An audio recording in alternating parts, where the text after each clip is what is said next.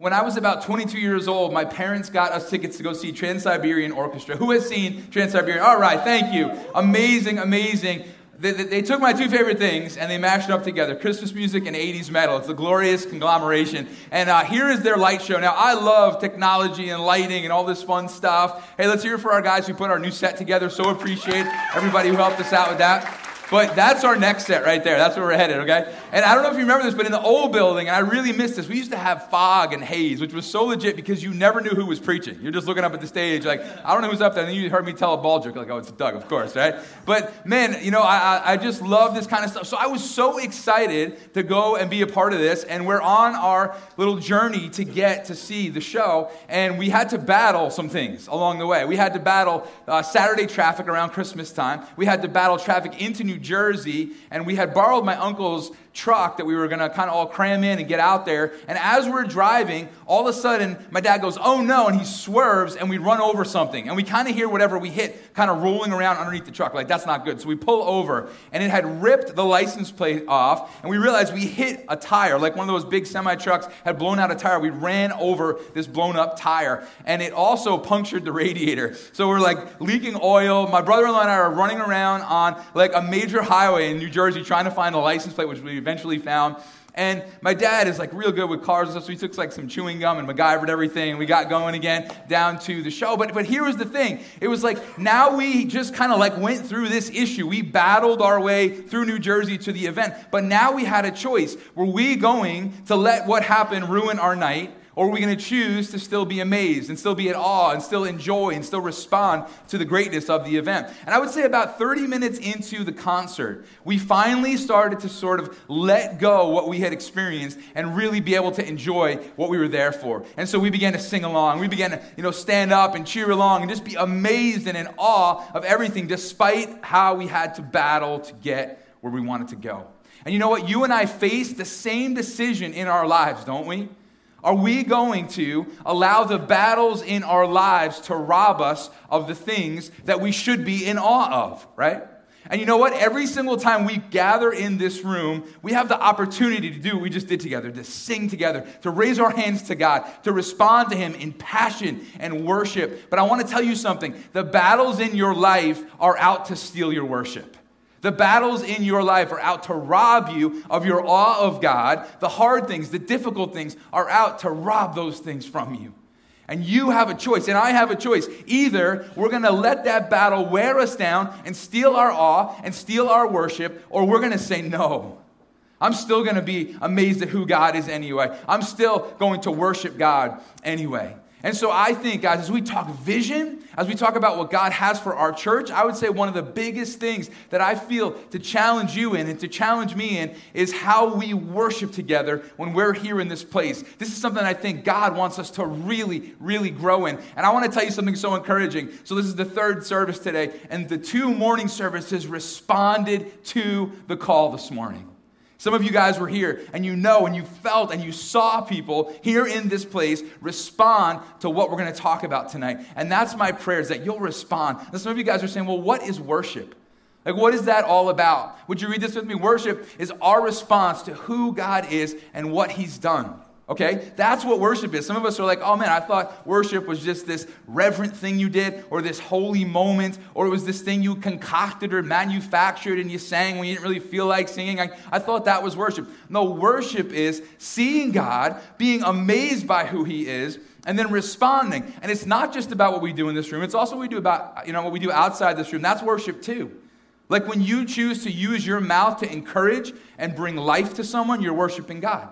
When you choose to change the channel or turn off the podcast or the stream or the Netflix because something came on the screen that you or the screen that you know would dishonor God, that's called worship, right? And so, man, outside these walls, worship's a huge deal. But you know what? What God's really burdened my heart with is to talk with you about the worship we get to enjoy inside these walls together. And I'm here to tell you today that, man, sometimes the battles try to steal our worship. And you know what? I think this really kind of has three phases to it, okay? Some of us are right before the battle. We're right over here, and the battle is like looming. We're not in it yet, but here we are. And maybe we sense relationship weirdness coming. And we're like, oh man, I don't want to go through that. I don't want to have to battle through that issue.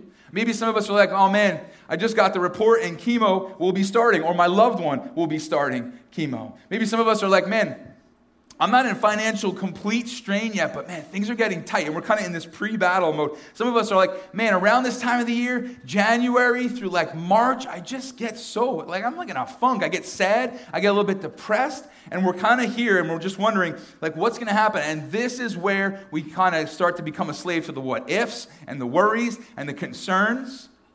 And right here, some of you right now have to decide to still worship while you're right here before the battle even starts.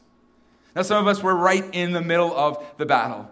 And chemo has started for us or that loved one, or that relationship has begun to fall apart, or we are full blown depressed. And I just want to like just pause the whole night right here because God's been putting something in my heart just to encourage some of you guys. If you are depressed, there is hope. If you are depressed, if you are cutting yourself, just know the love of God for you.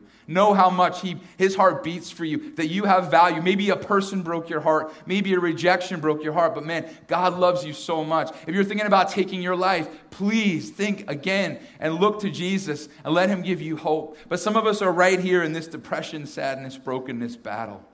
And some of us, this is weird, we're like post battle. The battle has already happened, but we're still struggling to worship God. The, the, the, battle we went through back there is still impacting us here. And it's so weird because we thought, you know what, once I get out of that, once the chemo's over, once the financial strain's over, once the temptation is over, and I'm here and I'm post battle, I should be good, right? But you know what's so funny is we find ourselves in this spot going, but, but why'd I have to go through the battle at all? God, why? Well, I'm glad it's gone, but, but why am I still hurting so much? Why am I still in so much pain? And so why am I why am I ever even finding myself here, God? So, so we should be like, God, you're so good. You got me through it. Thank you so much. But we're really, really struggling. Let me say something very specifically to the people at this service with a lot of younger people here in the room. You know what? Some of us, we are like in one of these phases, and it all is about temptation in our life right now. The battle of our life is temptation. And some of you guys had an amazing break from some friends over the college break or over your high school break. Some of you guys went to Tuscarora and you're on our winter retreat and you felt so close to Jesus, but now you're back in the middle of all the temptation in that friend group again. And I just want to encourage you that no matter what struggle you have found yourself in right here, man, you have a choice. You will let that battle, pre, present, or post battle, steal your worship or you won't. And that's a choice you and I make. And tonight, I want to inspire you to not let it steal your worship. I want to inspire you and help you see why worship is so important. Why singing to God, why raising your hands, why not caring what people think around you is so important. And I love about God is He doesn't just tell us what to do, He tells us why it's so important. And today you're going to leave here knowing why this matters. If you're just like coming in here going, man, I guess we sing because they have a great band. I guess we sing because, you know, there's some nice words on the screen. No, that is not it at all. And so, why do we worship? And what's it all about? And how do we still worship pre, present, and post battle? Now, some of you guys here, you're like, I'm not in any of those battles, Doug, but you have a different kind of battle going on. Your battle is you just are struggling, if I'm going to be honest, with either pride or insecurity. You're afraid to sing out because of what the people around you think. You're afraid to raise up your hands because you're like, I don't know what this means, and it feels a little bit weird, and I don't want to look like this person or that person. And can I just encourage you? Can I like let some of the tension out of the room when it comes to that? I'm the king of awkward when it comes to worship, okay? And I always sit here in the front row and I sing really loud. And I know it, and I don't even care. You can all make fun of me if you want, but I'm going to sing really, really loud. But here's the problem I always mess up the lyrics. I always mess up the words. In fact, as I was writing this message, my wife's always sitting next to me in the first two uh, services. So I said, Hun, like, as I'm singing throughout the day, how many times would you guess I mess up the lyrics? Now, they're on a screen right in front of me, so I can just look, but no, no, no. I keep my eyes closed. I'm just going for it, right? And I'm expecting her to say, oh, maybe 10 or 20% of the time. She's like, most of the time, Doug. you mess it up most of the time. In fact, as I was writing this message, there was a little part I was going to kind of make fun of myself. And I was to, I like wrote out some lyrics to a song, and then I was to make fun of how I get the next line wrong. And as I'm writing this message, I'm like, you know what? It's about worship. Let me email it to our worship pastor so he can read through it, kind of tell me what he thinks about it, give me some feedback. And as he's reading through it, he starts laughing. I'm like, oh, he liked one of my jokes. That's awesome, you know? No, no, no, it wasn't a joke. He's like, Doug, you know the part of the message where you wrote the right lyrics? They were wrong, bro. Like, even the right lyrics that you wrote were wrong. So I'm the king of awkward. I'm also the king of awkward because I'm the guy in the front row who tries to keep the song going. I misread where the band is heading. And so they're bringing the song down. He washed it right as snow. And they're ending. And I'm like, he washed it, you know? And I keep it going, man. You guys are eating lunch at Brad Schnelli's 1.30. I'm still in the front row. He washed it. You know, like, I'm just, I have issues, you know? And so I'm the king of awkward. So if your issue is I care what people think and I look stupid and I look dumb and I don't want to, we just got to get past that. And I hope to help you get past that, not just tell you to get past it. And so tonight, I don't know where you are, but I hope you'll see a ton of reasons why worship is so important and how to do it and why we do it and how important it is that we do this together. See, it's one thing, and we should worship God outside these walls. It's one thing to do that. But there is something so unique, and you can look at this all throughout the Bible Old School, Old Testament, New Testament. You can look at this all throughout the Bible. When people gather, when God's kids gather and worship, something special happens. And that's why this matters so much. And that's why we can't let the battles steal our worship or our pride steal our worship. If you're not a follower of Jesus, we're so glad you're here. And I hope tonight to help you understand what worship's about. And I hope you'll understand actually something huge God's done for you. Because maybe you're here saying, Doug, you're talking about all these battles we go through. You know what, Doug? I've been through a lot of battles in my life, and I've never felt God help me in one of them. Well, tonight I want to talk to you about the most amazing battle God ever won for you. And so let's start talking about worship before the battle. Some of us are right there, and, and that's right where we walked in tonight. And we just, if we're honest, we did not worship during that first song. We just didn't worship because we are just so anxious and fearful and unsure. We're in so much pain.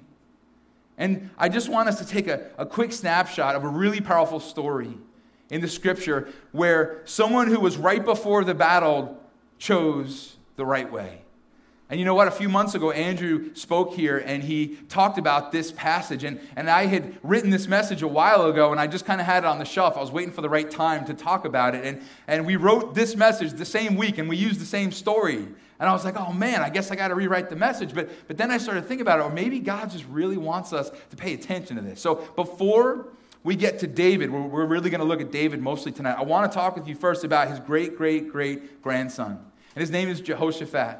And I want you to read with me in 2 Chronicles 20, verse 1. It says this The Moabites and Ammonites, with some of the Meunites, came to wage war against Jehoshaphat. And so here, Jehoshaphat is the king of Israel, and he is in pre battle mode. And while he's in pre battle mode, somebody comes and tells him, Yo, listen to me, this army is huge. Like, these are not some local gathering of people with some sticks and some rocks. Like, this army is coming to decimate Israel. And so this is a serious pre battle situation. What will Jehoshaphat do? Will he let the anxiety, the uncertainty, the scriptures tells us that he was actually alarmed that this army was coming. So he calls the people together to fast and pray. And when they had all gathered, look at what he says. Look at what his initial response is pre battle mode, verse 6 The Lord God of our ancestors, are you not the God who is in heaven? You rule over all the kingdoms of the nations. Power and might are in your hand, and no one can withstand you. What does Jehoshaphat do? What does he do? He praises, he worships. He goes right to who God is and how amazing God is. And I'm telling you, if you are right here in pre battle mode, that is what you and I should be doing. 100% of the time. I wish I could say it's what I do 100% of the time. Sometimes I give into the fear. Sometimes I give into the stress and the anxiety. Sometimes I give into the unknowns. But I'll tell you, there is a marked difference in my life when I choose right here to worship instead of give in to those different types of things. I love that Jehoshaphat worships. You know why? Because right here it says something. It says something really powerful and really important. Would you read this with me? When we worship God, it shows we truly love Him and not just the idea that He can protect us from the battle. Some of us in pre battle mode are like, man, God, if you come through, man, I'm going to be so happy. I'm going to be so grateful. And if you come through, I will praise you the rest of my life. You ever make those little deals with God? But no, Jehoshaphat goes, hey, hey, before we know the outcome of this battle, while, while it's really stressful and while I'm really anxious, I'm just telling you, God, you, you, you, are, you are the God who is in heaven. And you are the one who is my everything. And I love that as you and I are, are ready and, and waiting for what's next, we get to make that same declaration if we want to. I grew up a really happy kid, like really happy. Like my goal in life, if I could write down like a one sentence mission for my life, it was laugh as much as possible. Like that was my goal. Laugh as much as possible, make people laugh as much as possible. That's all I wanted to do. But then when I was about early 20s, I began to get really, really sad. Like really sad. And it wasn't full on depression, but I was really sad. And so I was kind of in that pre battle mode. And I just remember that times of worship were everything to me. Like I was going to a Christian college and I was a part of my church. And there were times when I would be at youth group, I'd be at church, I'd be in my, my dorm with a few guys, and we'd grab an acoustic guitar and we would just worship God. And I still had the same uncertainties, the same fears, the same anxieties, but when I was worshiping, it was just like it melted away. I was just like, I, I didn't, it didn't haunt me as I just dropped all of those things down and abandoned that and began to worship God. And you have the same opportunity you have the same choice to make that Jehoshaphat made. And I think that Jehoshaphat's heart really is saying this whether the battle goes the way we want it to or not, we have God. Like whether the battle works my way or goes the other way, I have God at the end of the day, and so I can worship Him right here and right now. Is this where anybody is in the room today? Yesterday, I literally stared myself in the mirror and I said to myself, Doug, I like literally out loud, going to think I'm crazy. Doug, why are you focusing on all of the bad things in your life? Like I said that out loud to myself in my bathroom. Like, why are you not looking at all the good, at all the amazing, beautiful things you have to praise God for? And sometimes when we're in pre battle mode, it tries to steal our worship.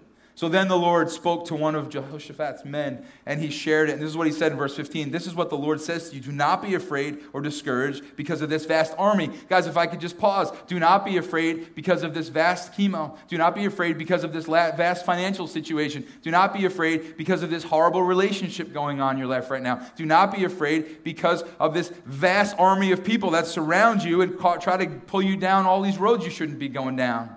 Why? Well, why shouldn't I be afraid? Why am I okay to not hang, you know, have to worry about that? For the battle is not yours, but God's. And it says, Tomorrow, march down against them. You will not have to fight this battle.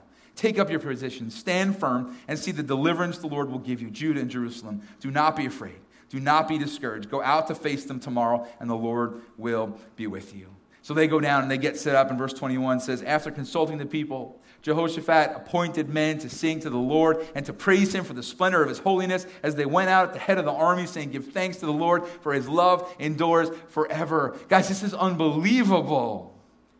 This is them in pre battle mode. And it's not just that they're praising God before the battle takes place in time, they are literally praising God before the bad guys. Like they're right there. And they are praising God. His love endures forever. Verse 22, as they begin to sing and praise, the Lord set ambushes against the men of Ammon and Moab and Mount Seir who were invading Judah, and they were defeated. And then after that, another nation came and defeated another nation. And next thing you know, war over. Israel never did anything but worship, never did anything but praise. Guys, you know, it tells me worship is powerful. Worship is powerful. And I don't want you to think or misunderstand that because the people worship, that's what defeated the army. No, God defeated the army. This was God's plan all along, but the worship certainly paved the way, no? And I just wonder if sometimes we use the wrong weapon in our life. You know what I mean? Like sometimes we're like, okay, I've got this horrific situation right now. I'm going to just, I'm going to come at this with worry. That's going to be my weapon of choice. How does that work for us? You know what? This person's really been terrible to me. I'm going to come at them with intimidation. I'm going to come at them with my fist or with my mouth, and I'm going to let them know. What if we brought our worship as our weapon? I'll tell you what, if Israel had gotten out there with their strongest guys up front, with their biggest weapons up front, probably battle lost. But because they went out there and they trusted God and they worshiped, they saw God do the impossible. You might say, Doug, that's great, but I'm not in pre battle mode. I am right here in the middle of it. I am in the middle of the chemo. I am in the middle of the financial strain. I am in the middle of the severe depression. And Doug, I have been cutting myself. Or Doug, I am ready to take my life. What about me? Well, same thing applies. In fact, we're going to catch up now with David, Jehoshaphat's great, great, great grandfather. And yet, as we read these verses, here's what's going on. He's either running from Saul, who was his father in law, or he's running from Absalom, who was his son. And his father in law, Saul, wanted him dead so he'd never become king. And Absalom wanted him dead because he was the king and wanted to steal the kingdom. And so he's on the run. And he's in great danger. And look what it says in Psalm 63, verse 1. He says, You, God, are my God. Earnestly I seek you. I thirst for you. My whole being longs for you in a dry and parched land where there is no water. Like, this is where David is. He is not singing that at a Hillsong conference or an Elevation Church, right? He's not singing that on a Sunday night next to his friends. He's by himself, being hunted literally in a desert. When it says, I'm in a dry and parched land, the heading before this psalm says this a psalm of David when he was in the desert of Judah. What is David going to do? Verse 2 says this I've seen you in the sanctuary and beheld your power and your glory. And so he praises God for the things that God has done in the past. Guys, if you've been a follower of Jesus for any length of time, God has done things in your past, and you better draw from that. You got to draw from those things that God has done. You got to remind yourself. I love that David just goes, Hey, man, God, I've seen you in the sanctuary, right? God is not reminded by this. God knows what he did in the sanctuary. God knows what he did and how he came through. But God, here's the truth. Guys, here's the truth. When we worship God, we remind ourselves of all the battles he's won in the past. And so, where are you? Is that anybody here today? Are you right in the middle of that battle? Is that what's going on in your life? Because, man, I'm telling you, you have a choice. Are you going to let the battle rob your worship, or are you going to choose like David did? Verse 3 Because your love is better than life, my lips will glorify you. I'll praise you as long as I live, and in your name I will lift up my hands. Guys, anybody in the room ever been reading the Psalms? You get a little bit annoyed? You're, you're kind of like, how is David's heart so soft? Like, how can he still worship? How can he still raise his hands to God in the middle of this? Have you ever stopped and thought that, that maybe when we think to ourselves, you know what? I will worship God when my heart becomes soft. Maybe it's not that at all. Maybe it's we should worship God so that our heart becomes soft. Maybe it's so that right here and right now we go, God, I don't get this right now. I don't understand this right now. This pain is so great. But God, I will worship right in the midst of the battle. So when I was about 22, 23, I became the youth pastor here at the church. And I just full on depression. Like full on depression, not like here in pre battle anymore. No, no, no. I'm right in the middle of the battle, like David in the desert. And I remember we were at this youth rally, and there was this really gifted speaker up on the stage, and he's just going for it. And, and he says, I want all the youth pastors to come down here. I want you to pray for the kids. And I go down, and Joey was there, and him and a couple of his friends, little seventh, eighth grade kids, come down, and they're down around the front. And, and I'm going up there, and I, I'm literally walking up the aisle. I'm like, I'm like, God, how am I going to pray for Joey and his friends? Like, like I'm a mess. Like, I'm so full on depressed. I don't know how, how can I minister to anybody else right now? And I just remember going up, and the band gets up, and they're playing, and there's worship happening. And I got tears streaming down my face. And suddenly I began to feel them put their hands on me, them put their arms on me, and began to pray for me. And in the middle of that worship moment, I just remember standing there with tears flowing down my face as I was worshiping God. And I'm telling you guys, you have the same opportunity in your life. In those moments when you feel like everything's falling apart, that same opportunity to continue to worship God in the midst of all of it. What about after the battle? Right before This psalm, it says this For the director of music, of David, the servant of the Lord, he sang to the Lord the words of this song when the Lord delivered him from the hand of his enemies and from the hand of Saul. Look what it says Psalm 18:1. I love you, Lord, my strength. The Lord is my rock. Can we just pause there? Some of us in post battle mode, we just got to tell God we love him. Like, when's the last time you just said, God, I love you? I would guess if I polled everybody in the room, about half of us haven't said that in a while because we've been through so much difficulty. But what if we just paused we said, God, I have been just holding these few words back. I, I love you, God. And you are my strength, and you are my rock. And David goes on. He says, In which I take refuge, my shield and the horn of my salvation, my stronghold. I call to the Lord who is worthy of praise and save me from my enemies. I just love, he holds nothing back. When is the last time, church, come on, when is the last time you held nothing back? When is the last time you came into a service like this and you just said, I'm going to leave it all out on the field today, so to speak? Any ounce of worship I can find within my heart today, I'm going to let it out. You know what David does here? This is so beautiful. After this next verse, he just erupts in praise. But before we get to that, I want you to see how severe David's battle was. Look at this. He says this The cords of death entangled me. The torrents of destruction overwhelmed me. The cords of the grave coiled around me. The snares of death confronted me. Can I just ask you to do something for a second? I want you to think about that situation in your life. What is that battle for you right now? Are you pre, present, or post battle? What is it? I want you to think about literally, like it says here in this verse, the cords of the grave coiled around that area of your life. For some of you, the, those, those things are corded around your relationship. Some of you, they're, they're corded around, coiled around your financial situation. And, and you just feel like you're drowning in it all. But David goes on a 44 verse rant after that of how great God is. We're not going to read much of it, but verse 6 says, In my distress, I called to the Lord. I cried to God for my help. I just want to tell you tonight if you're not a follower of Jesus, this is where you start. This is where, in the midst of it all, you say, God, I'm so desperate for you and I need you so much. Verse 16, He reached down from on high and took hold of me.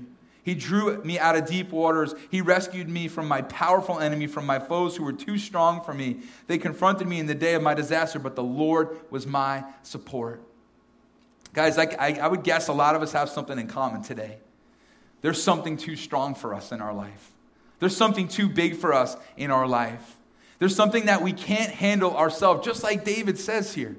My foes were too strong for me. What's too strong for you?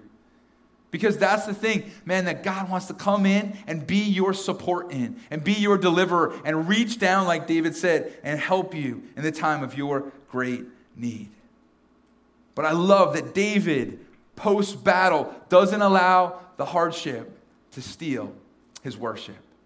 His heart is soft before God. His heart is open to worshiping God in the midst of some of the most difficult times of his life. And I want to encourage you, we need to come in here every Sunday and worship God. Can I tell you something about David? We know this from other Psalms.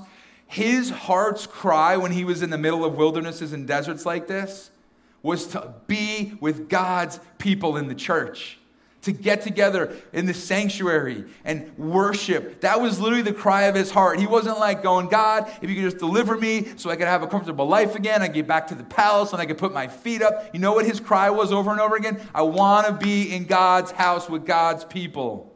That's because something powerful happens when we're here together. And when we sing the praise of God together and we worship God together. And so, where are you?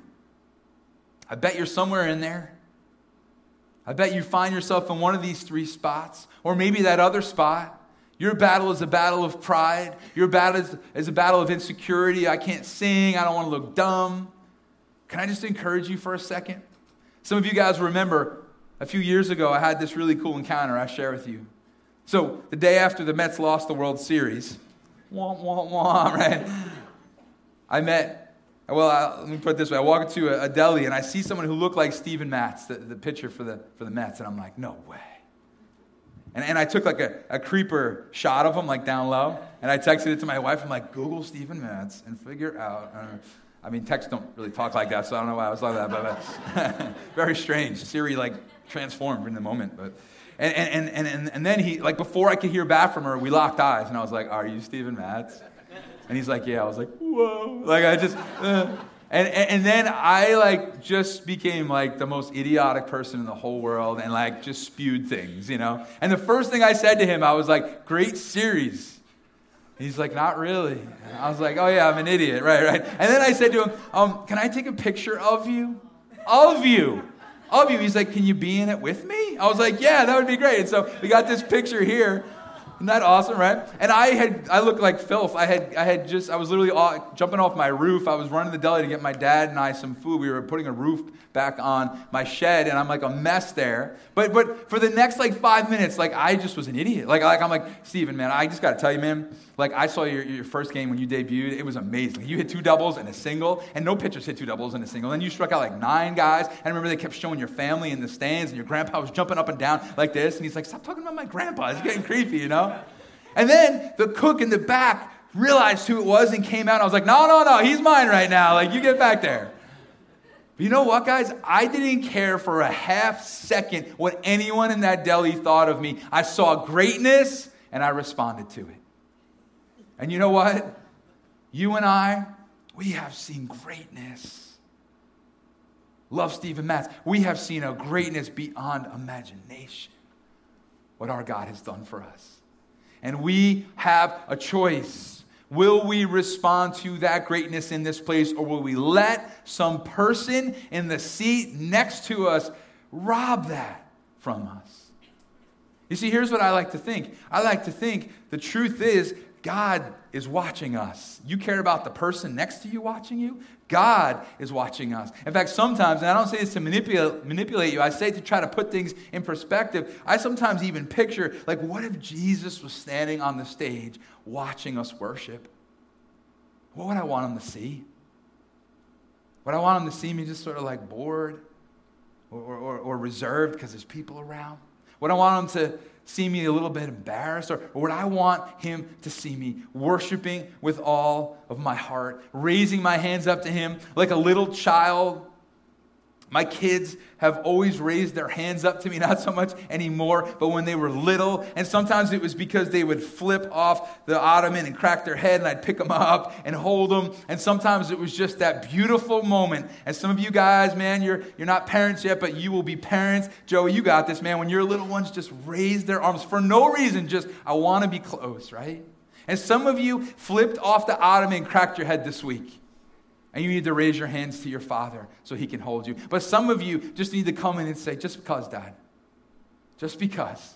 Just because you're that good. I want to be as close to you as I can. And sometimes I just put my hands like this, and for me, it just means, God, I surrender who I am. I surrender all that I am. You have your way with me. You do what you want with me. But I'm not going to let a person steal that from me. And we have a choice. In fact, my kids are involved over at Smithtown Christian School, and they'll, they'll play in the chapel sometimes. And my son, Landon, played the acoustic bass in the chapel recently. I don't know if you know anything about acoustic basses, but you can't hear them. but there we were, and he's plucking away at the acoustic bass, and he's playing his heart out. And I got to be honest with you, there's another dad in the room. And this dad I went to school with. And this dad always overshadowed me in everything. He was a better athlete. He was funnier than me. The girls loved this guy. I just felt like, yeah, this guy, right? And he's sitting like aisle across because his kid's up there too, not playing the acoustic bass. And as I'm looking at this guy, I'm just thinking, man, I just, this is me, like now. I just want to, I just want to be cool in front of this guy, you know? I'm in an elementary chapel, you know? Like, I'm to worship God right now, you know? I'm not I'm here to see my son, you know? I'm to let that guy steal from me an opportunity to worship God because I care what he thinks from 25 years ago? Man, isn't it funny how easily we can miss out? I don't know about you. I don't want to miss out. And I don't want our church to miss out because, like I keep saying, there is something special that happens when the people of God gather and we worship Him together. And so, my bottom line for you guys today is very simple it's this worship God before, during, and after the battle. Make that choice. What I love about when Andrew spoke on the passage about Jehoshaphat earlier uh, last year, he kept using this word choice. You have a choice to make, it is something you have control over.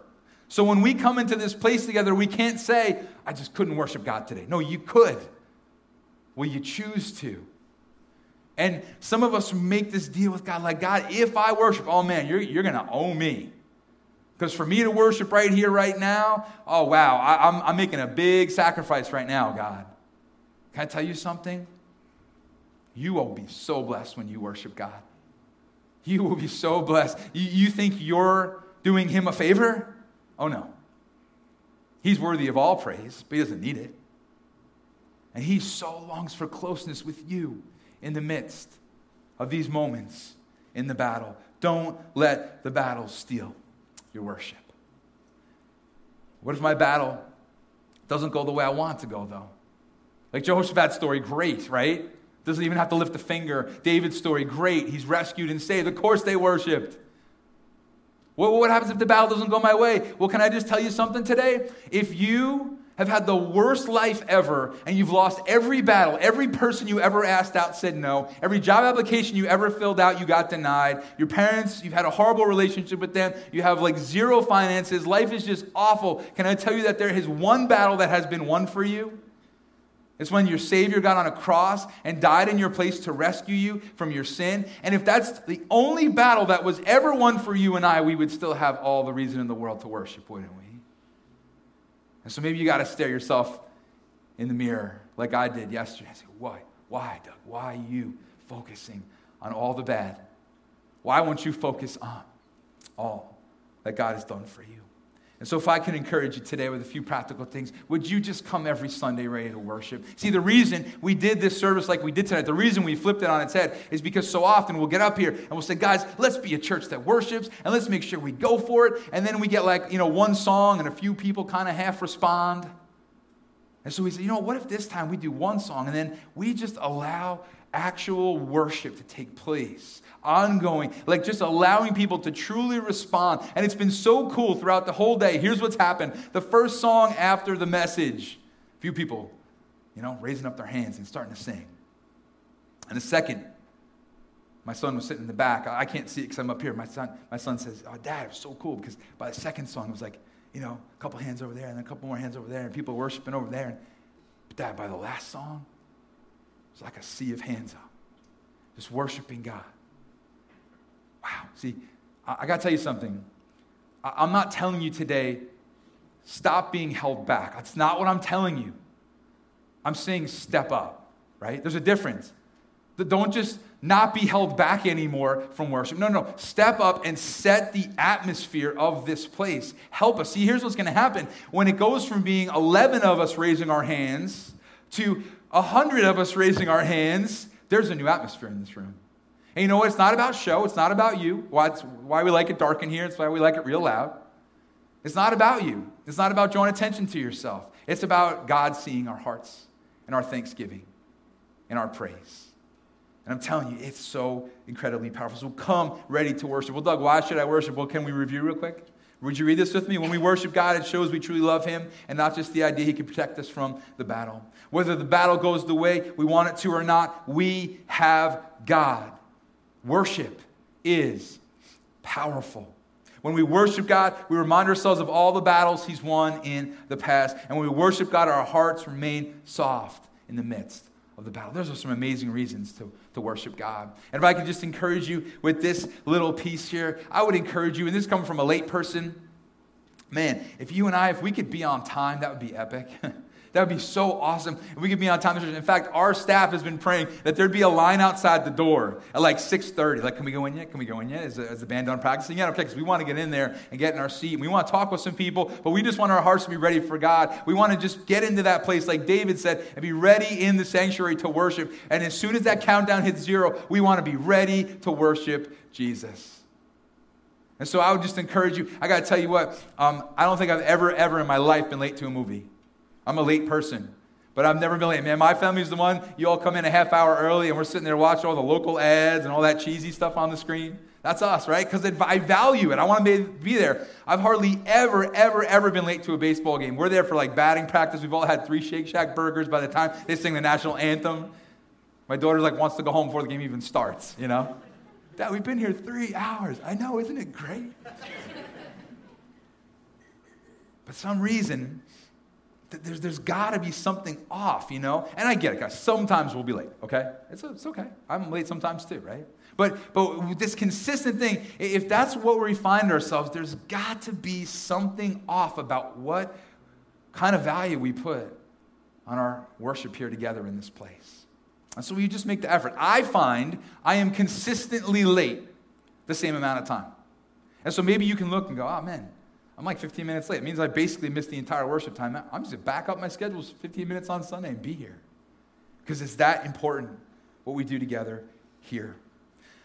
Somebody special here with us tonight, someone we've been praying for for about a year now, going through a lot. Uh, Caitlin Ventura, you've heard Joey and the other people that do the prayer praying for Caitlin. And Caitlin's been through all kinds of craziness in the last year. She's been on a feeding tube. She's, she's been through countless surgeries. She has uh, spent Christmas in the hospital. She, I mean, in and out of the hospital. You guys know, some of you went to visit her. Some of you have helped us get gift cards to her. But she's been through so much. And Caitlin's here tonight. We praise God for that. But this morning, without knowing what I was talking about, Caitlin wrote this little blurb on Facebook about worship. And I asked her if I could share it with you tonight. Here's what she wrote I love worship. I love feeling so close and connected to God, and worship is honestly probably the best way to feel that connection. Listen to this. A year ago today, I didn't understand worship or why I needed to worship. Now, I'll literally look for any excuse just to praise the Lord. Why wouldn't anyone be grateful for life, for God's grace and His mercy and His endless love? Wow, I'm truly blessed. Can I tell you something? This just proves that you have a choice. Because Caitlin wrote that a year ago she didn't understand worship. Isn't it interesting that in the most difficult life, uh, year of her life, that's when she got it? That's when she began to understand how beautiful, how powerful a thing it is, how wonderful a connection it is to Jesus. It proves that it's a choice because this has been the hardest year of her life, and yet this is the year she's experienced the most beautiful, authentic, real worship with her Savior. And so, you know what? Caitlin's been pre, present, and post battle. And she's chosen to worship her way through it. And you can too. If you're not a follower of Jesus, I hope you're encouraged tonight because you heard me talk about the battle Jesus won for you. The fact that he died on the cross and rose back from the dead to save and rescue you. And if you want to begin a relationship with him today, then I would encourage you to pray with me in just a minute. But man, don't let the battle steal your worship. And don't let the person sitting next to you or behind you steal your worship. God is so good. God is so big. And if this vision for our church is going to get any traction, then let's jump in. Tonight, let's leave it all out on the field. Let's worship our God for who He is. And as we go through life, let's worship Him before, during, and after the battle. Let's pray. God, we love you. God, you're good. God, we just worship right now, saying, You are faithful, you are awesome, you are big, you are holy, you are true, you are right, you are pure, you are powerful, you are amazing, you are awesome. There's no one like you, there never has been, there never will be one like you. You have created all things, you know all things, you sustain all things by the power of your word. Your mercies are new every morning. Great is your faithfulness. You have saved us. You have rescued us. You've adopted us. You've regenerated our hearts. You've brought a holiness into our lives we can never attain ourselves. Oh God, you are everything to us. God, we give you praise tonight. And God, I pray that you will unleash a spirit of worship in our church and we will never go back, God.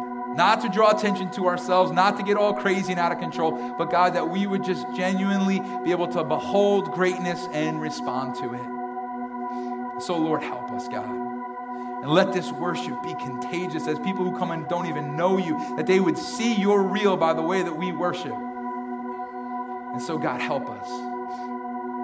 If you're a follower of Jesus tonight, can you just pray for a minute? Can you just ask God to help you. If you are pre battle, pre- present battle, or post battle, if you are wrestling maybe with your pride or your insecurity, we just pray about that. God wants to free you from that. And if you're not a follower of Jesus, I would love for you to put your trust in Him tonight. It'd be the most exciting thing in the whole world. And so, if that's you, would you just pray with me right now? If you want to put your trust in Him, just silently say something like this Jesus, thank you so much for dying for me. Thank you so much for winning this battle for me, for rescuing me for forgiving me, for loving me, for wanting me. Jesus, show me what it means to follow you. And I thank you for this gift of salvation. And before we open our eyes tonight, is there anybody that prayed that prayer for the first time? Would you just look me in the eye right now? I'd love to be praying for you this week. I'm not going to make you get up and say anything or do anything, but if there's anyone who prayed that for the very first time tonight, awesome. Anybody else? Awesome. Anybody else? God, we thank you for those that you're doing a new thing in their life. God, bring them so close to you. All right, church, let's stand up together. Let's worship God for all that He is, for all that He's done.